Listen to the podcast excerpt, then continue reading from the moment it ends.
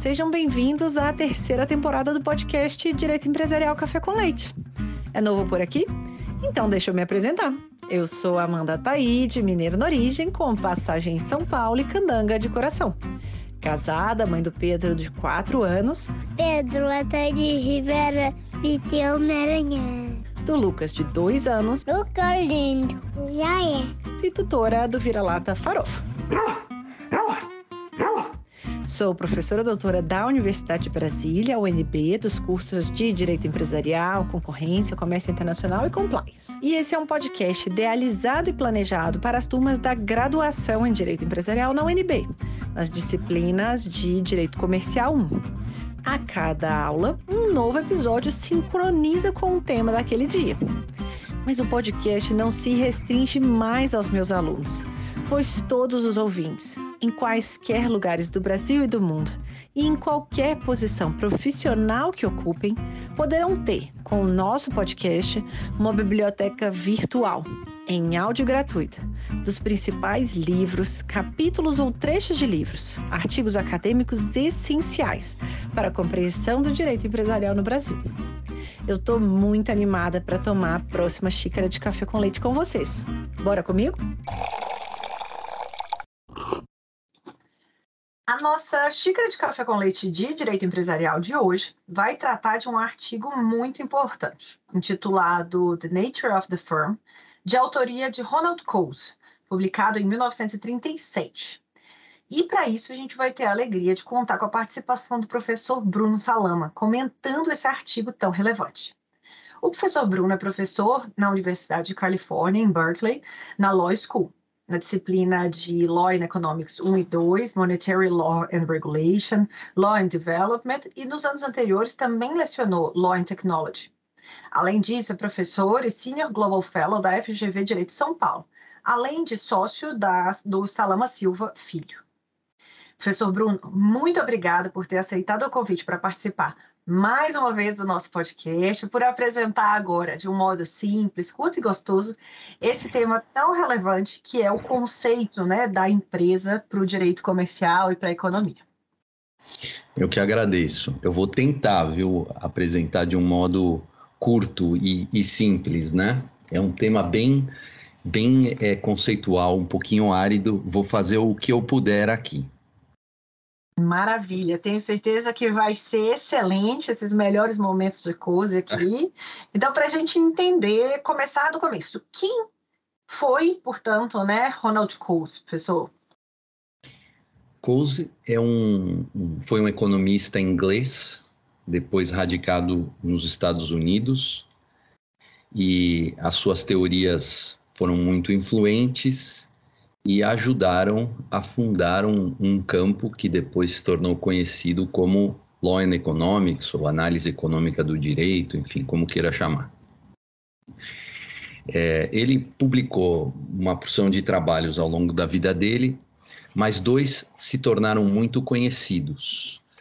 Um se chama A Teoria da Firma, é, do fim dos anos 30, se não me engano, 1937, e o outro se chama O Problema do Custo Social de 1960. Ambos os textos estão assim entre os, os mais citados da história, né? Textos de economistas. É, uma curiosidade interessante sobre o Coase é que ele viveu mais de 100 anos, ele viveu 103. E quando ele tinha 101 anos, isso deve ter sido mais ou menos uns 10 anos atrás, ele publicou o último livro dele, é, que se chamava, que se chama, né, How China Became Capitalist, né, como a China se tornou capitalista. É um livro muito interessante. É, não acho que seja já o Coase no, no seu auge, né, mas aos 101 anos é, é muito impressionante. E eu me lembro que na época que ele lançou o livro, eu ouvi, se não me engano, no YouTube ou algum podcast, uma entrevista dele sobre o livro dele. E é muito impressionante porque ele não tinha mais ar para terminar as frases, né? Às vezes, mas você sentia que quando o entrevistador, vamos dizer assim, o acossava um pouquinho, mas professor, você não está dizendo isso, aquilo não é bem assim. e ele tinha aquela. Ficou uma coisa que. Uma, uma, uma, eu me lembro disso muito vivamente, uma, uma vontade de contra-argumentar e de defender o ponto dele, que aos 101 anos é, me chamou muito a atenção. Interessantíssima essa anedota também.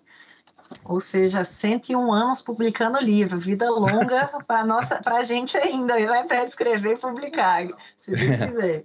Pois é. então, é. para a gente entender um pouquinho, né, mais sobre é, essa, esse primeiro artigo, né, da teoria da firma, de que problema então que trata a teoria da firma de Coase? A teoria da firma trata do seguinte problema: é, se os mercados estão disponíveis para quase tudo por que organizar a produção dentro da firma? Ou seja, se a rigor eu posso, pela via contratual, das trocas voluntárias em mercado, conseguir qualquer coisa, por que é que que explica a existência de organizações hierárquicas, né, como as firmas, as empresas, enfim, né? Se eu posso ter tudo no mercado, por que é que eu vou organizar alguma coisa dentro de uma ordem hierárquica chamada firma? né? É, é, é, a pergunta, então, ela se põe no seguinte plano, né? O, é o problema da organização da produção. Quer dizer, a divisão do trabalho, ela não é clara é, nos limites, nos limites da empresa ou da firma, enfim, da organização, né? Por exemplo, se eu faço, se eu faço, sei lá, sorvete, né? Eu faço sorvete. Então tá bom o palito do sorvete, do picolé, será que eu devo fazer aqui ou será que eu devo comprar? Né? E a embalagem? Será que eu devo fazer a minha própria embalagem ou será que eu devo comprá-la? É, o, o, os funcionários, né? Quais que eu devo ter como funcionários e quais que eu devo terceirizar? Quer dizer, é, é, é esse é o problema, né? Não existe. O que é que explica que algumas atividades são trazidas para dentro da firma e outras não são. Né? É, e veja, o mecanismo de coordenação de esforços é muito diferente, porque é, no mercado, né, quando, quando a, uma atividade qualquer não é internalizada, então o que existe são as trocas voluntárias através do mecanismo de preços né, no mercado. Eu compro, eu vendo, eu empresto, enfim.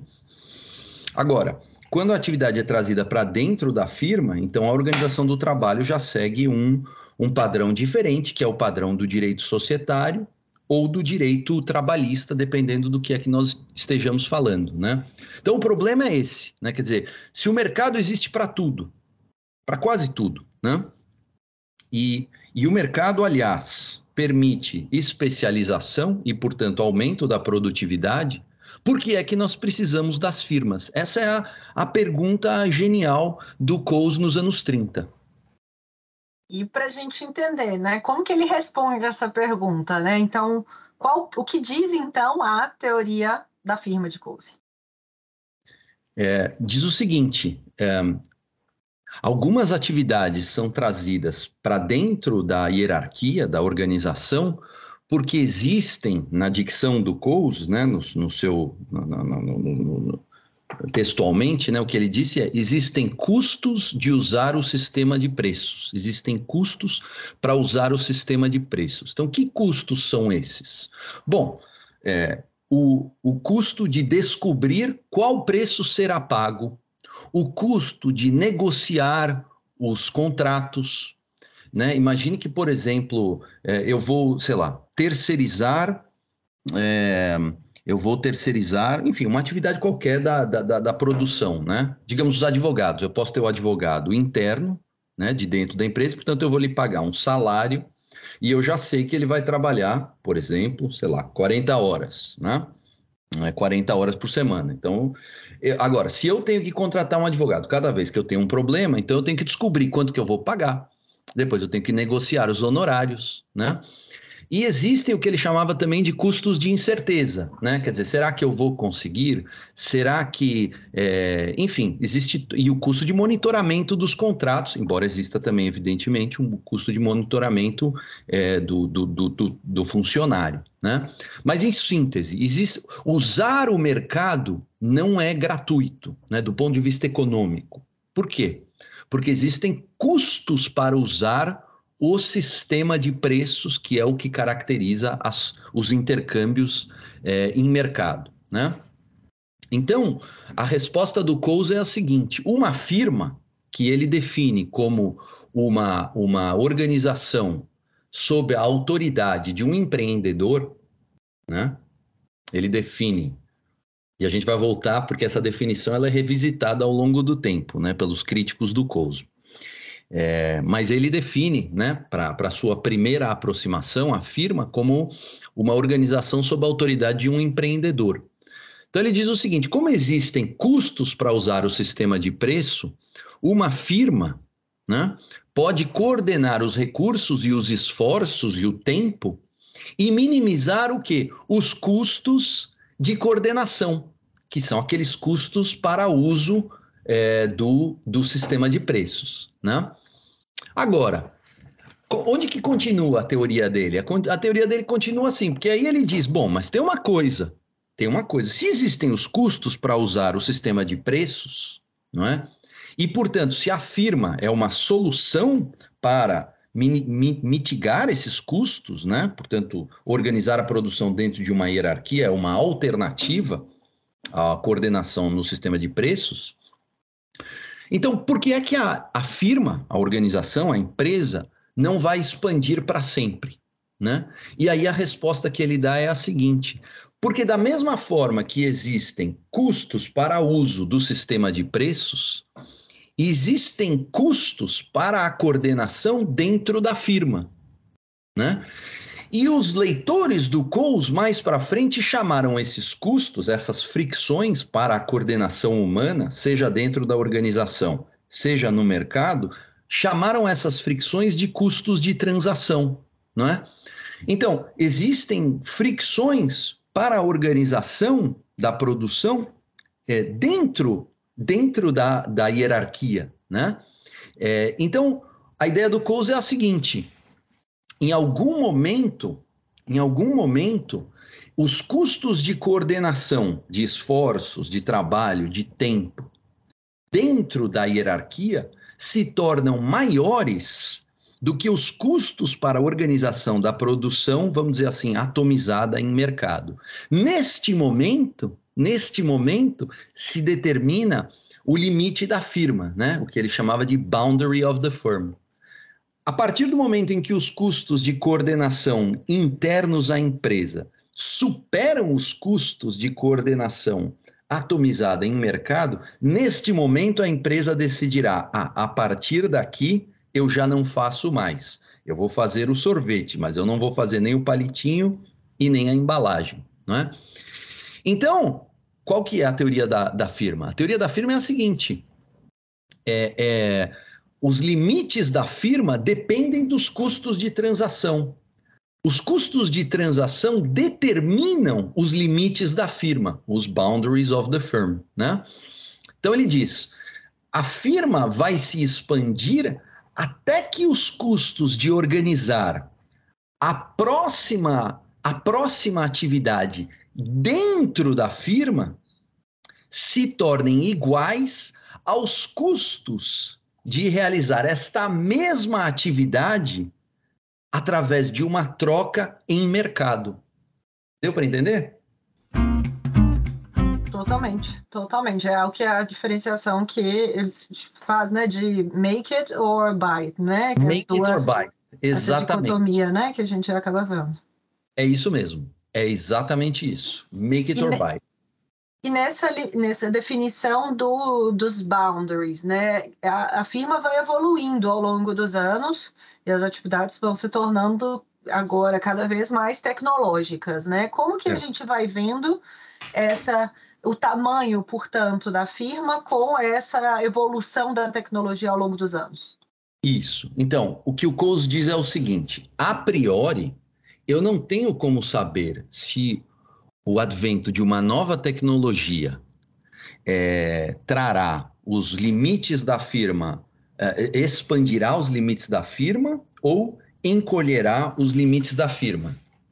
Porque geralmente uma nova tecnologia reduz os custos de transação tanto para a interação em mercado quanto para a interação dentro da hierarquia. O exemplo que ele dava era o telefone, né?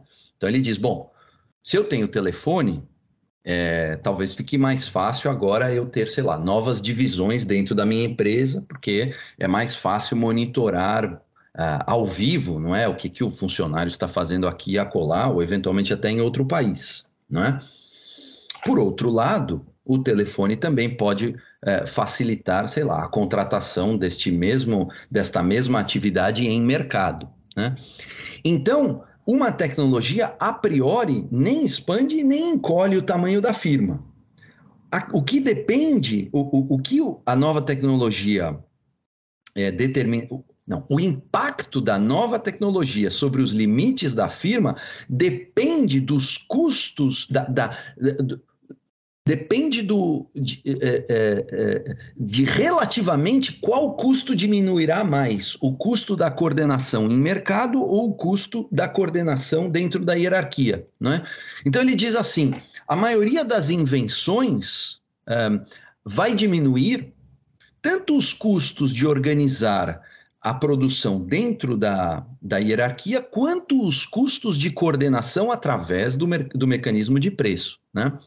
Nesses casos, é, se a invenção fará a firma se tornar maior ou menor, depende do efeito relativo da nova tecnologia é, sobre o, cada um desses custos. Né? Então, por exemplo, é, o telefone, né? ele reduz os custos de uso do mecanismo de preço, se ele reduzir os custos do, do uso do mecanismo de preço mais do que reduzir os custos de organização, então ele terá o efeito de reduzir o tamanho da firma.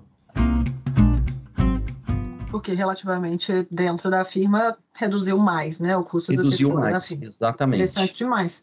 E essa e essa teoria, né, de Close, ela teve uma série de encadeamentos, né? Ele, como você bem mencionou, professor, é um dos artigos mais citados, né, e a base de muitas outras teorias.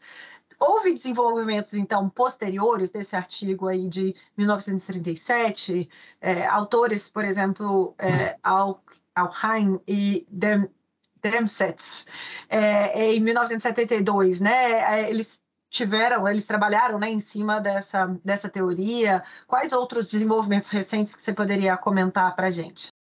Então, a, a literatura é, dos Coasianos, né, é, é gigantesca, assim, eu não tenho, eu não teria como nem, nem dar a dimensão do, do, do, do temário todo que é coberto aqui para os nossos ouvintes, porque é, é, não é uma literatura, ela é uma literatura influente entre os advogados, né, vamos dizer, nas, nas faculdades de Direito, ela é influente nas faculdades de Sociologia, e principalmente nas faculdades de administração, né? Quer dizer, existe é, na, na, na, parte teórica, evidentemente, né?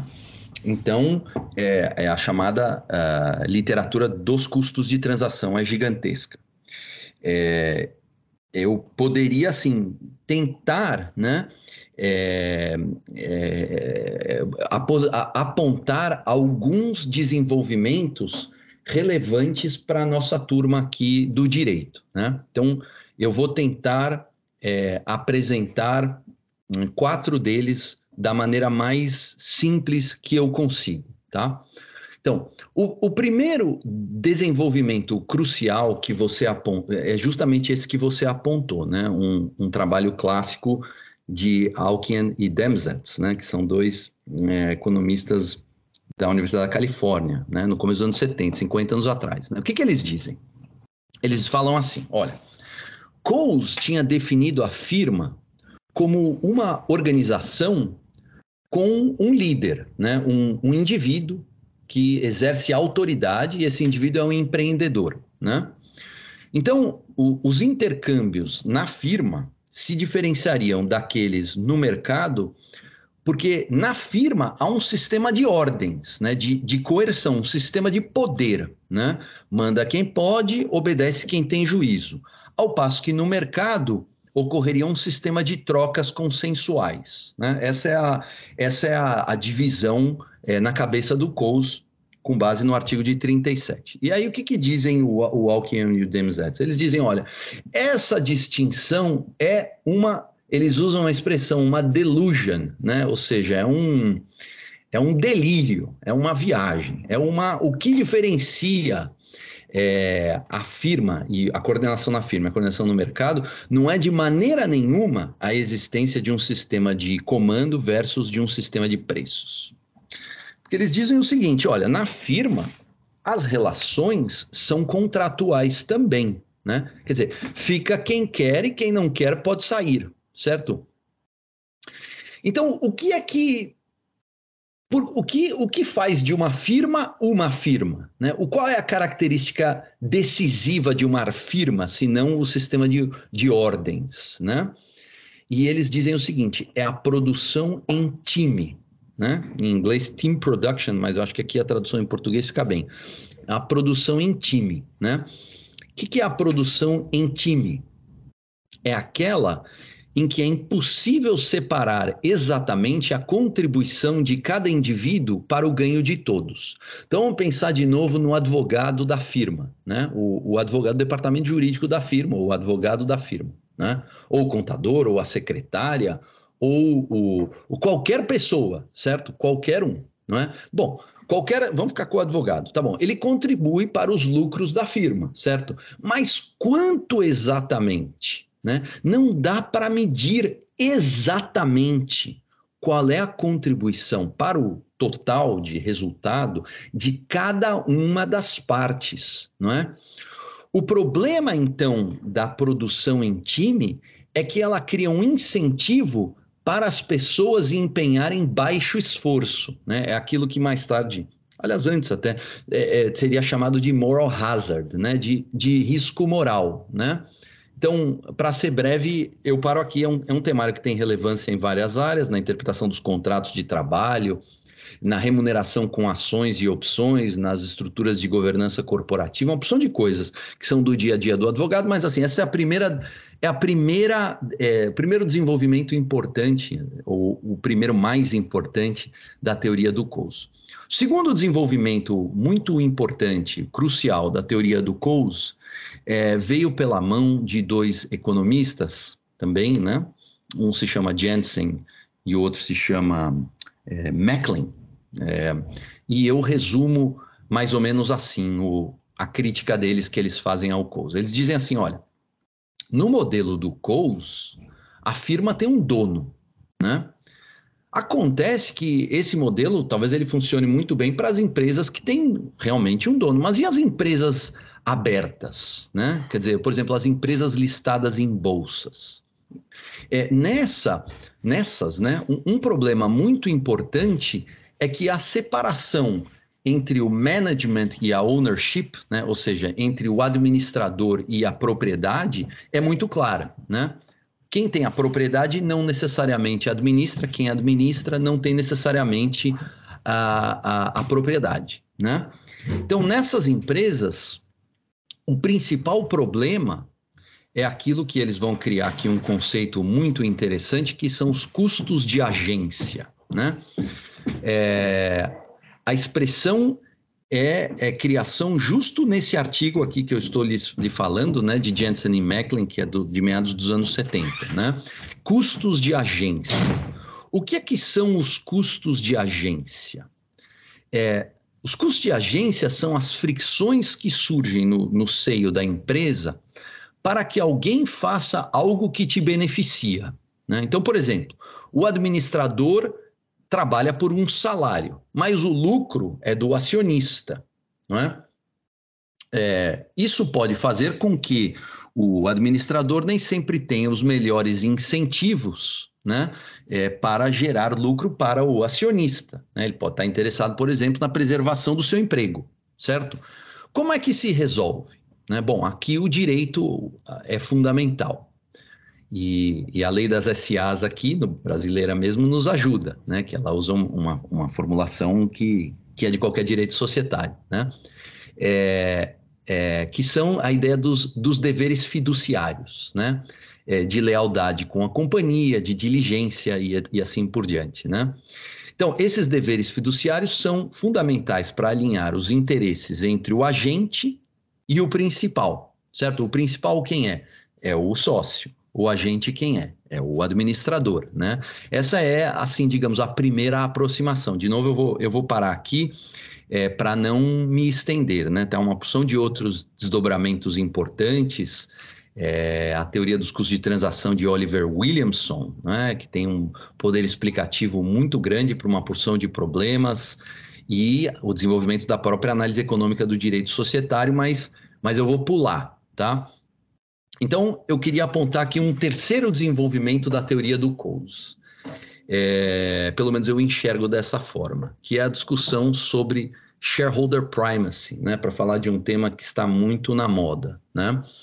é o princípio da primazia do acionista, né? o shareholder primacy, primazia do acionista.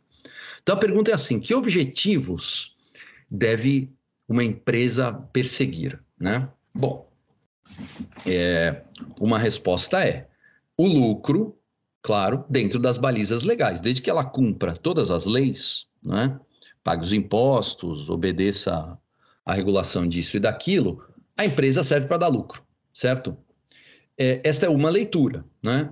Agora, existe hoje, é, é, cada vez mais ganha força, né? É um, um movimento recente é, que propõe uma ideia um pouco diferente, que diz assim, olha, a empresa deve perseguir lucros e outros objetivos, independentemente de darem lucro ou não, e se derem prejuízo, paciência. Por exemplo, por exemplo, os princípios do chamado ESG, né? É, então, é, será que a empresa deve perseguir estes objetivos, ainda que isto não lhes traga lucro? Porque veja bem, é, é pode ser, não é, que os objetivos de ESG, todos eles, né, é, sejam uma nova, nada mais que uma nova técnica de administração, não é? Seja pela pela, pela diversidade, seja pelo que for, pode ser que isso torne a empresa mais rentável, né? É, ou melhore sua imagem, enfim, seja lá o que for. Mas pode acontecer que não. É? Então, a pergunta que hoje é uma grande questão é, é o seguinte: não é? será que a empresa deve perseguir objetivos de ESG, ainda que isto lhe traga prejuízo? É? É, eu relaciono este tema com a teoria da firma do Coase da seguinte maneira. Né? Você lembra que nós estávamos falando da teoria da teoria da agência, né? De é, Jensen e Macklin, né? Então, qual que é o problema que o Jensen e o Macklin têm na cabeça, né? Estou falando de meados dos anos 70, quando eles criaram a teoria, do, teoria da agência e tudo mais, né? Então eles estão falando assim, olha, o problema é o seguinte, por causa dos custos de agência, que são, na verdade, uma manifestação de custos de transação, né? em particular, é, é, não apenas, mas em particular, da separação entre administração e propriedade, entre management e ownership, corre-se o risco de que a empresa seja ineficiente, ou seja, corre-se o risco de que a empresa não produza todo o lucro que poderia produzir. Né?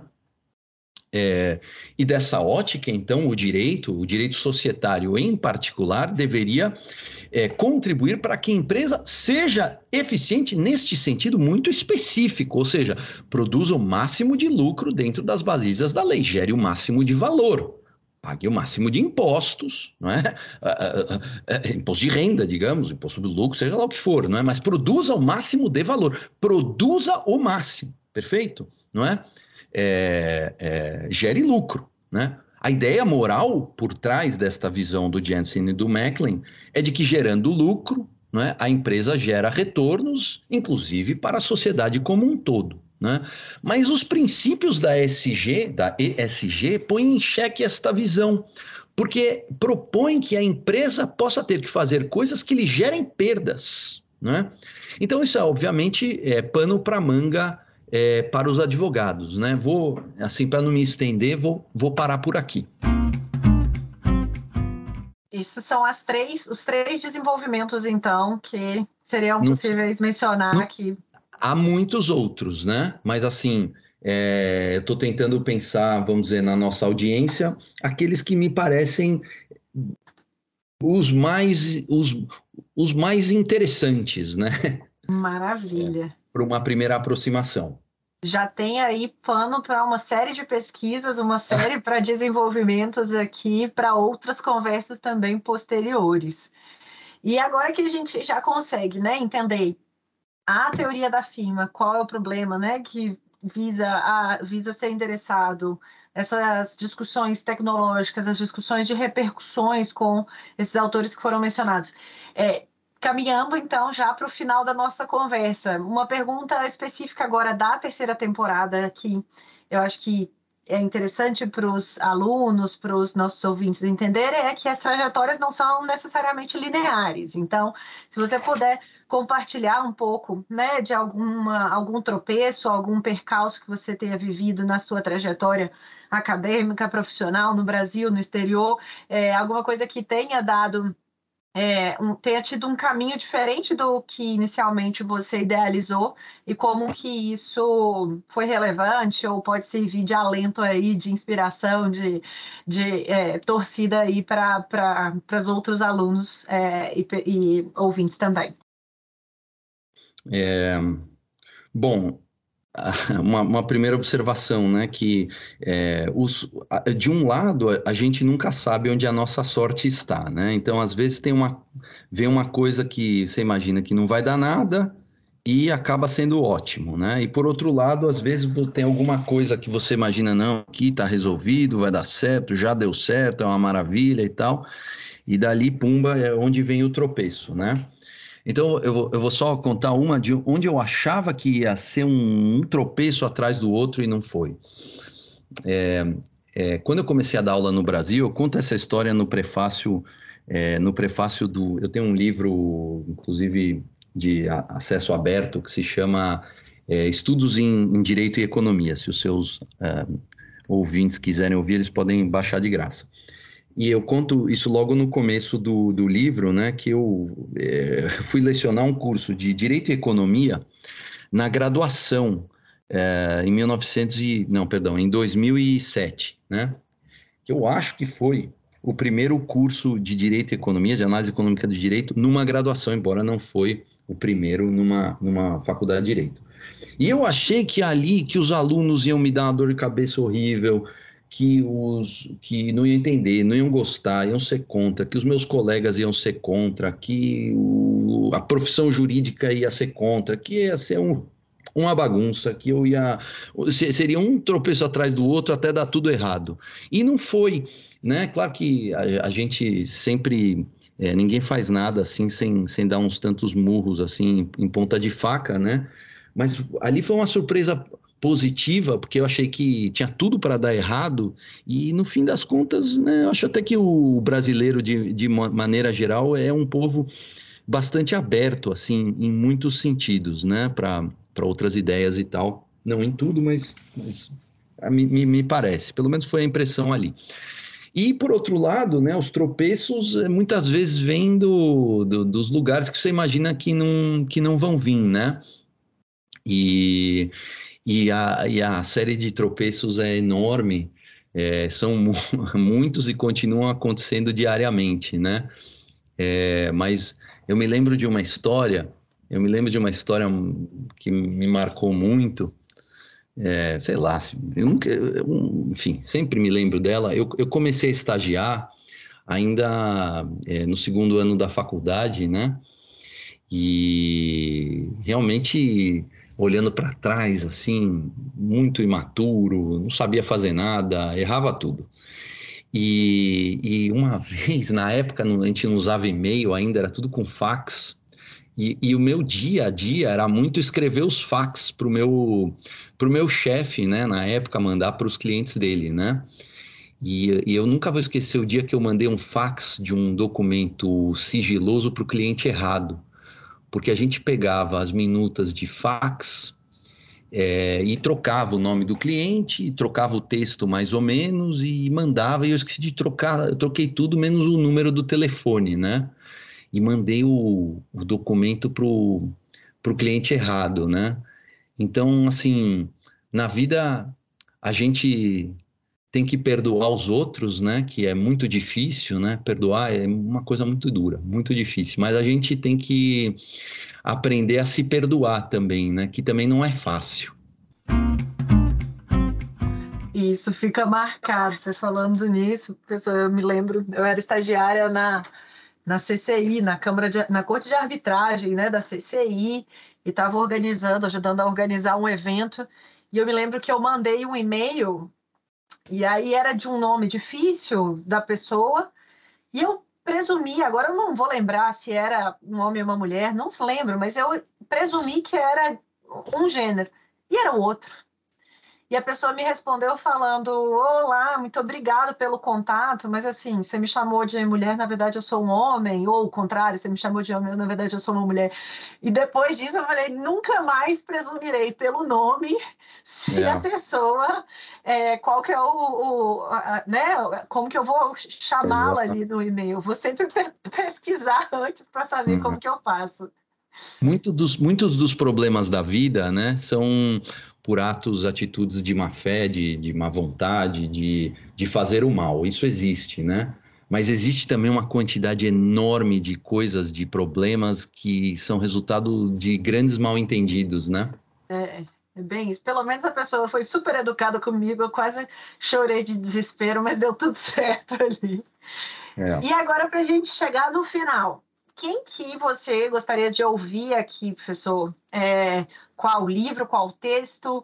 É, alguém que já tenha vindo, que pode voltar de novo para reapresentar? Alguém que ainda não veio e que é um novo talento e que a gente precisa ouvir? Ah, eu gostei muito de ler recentemente um livro de Osni da Silva Filho chamado Fundamentos do Direito Contratual, Doutrina, Teoria e Empiria é, me pareceu um livro muito interessante e importante.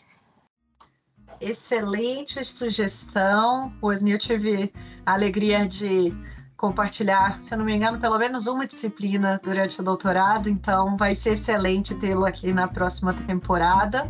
Eu acho que é isso, então. Com isso a gente conclui a nossa conversa. Queria te agradecer por participar mais uma vez do nosso podcast. O professor Bruno, lembre-se, já, já é, participou de um episódio anterior tratando de desconsideração da personalidade jurídica, então já fica a recomendação para o episódio anterior também. Tomamos aí uma xícara de café com leite, então, conexão Brasil-Estados Unidos, muito bom, um café é, tomados aí juntos. Muito obrigada mais uma vez pela sua presença, professor. Foi uma grande alegria, é, fico à disposição. Um abraço.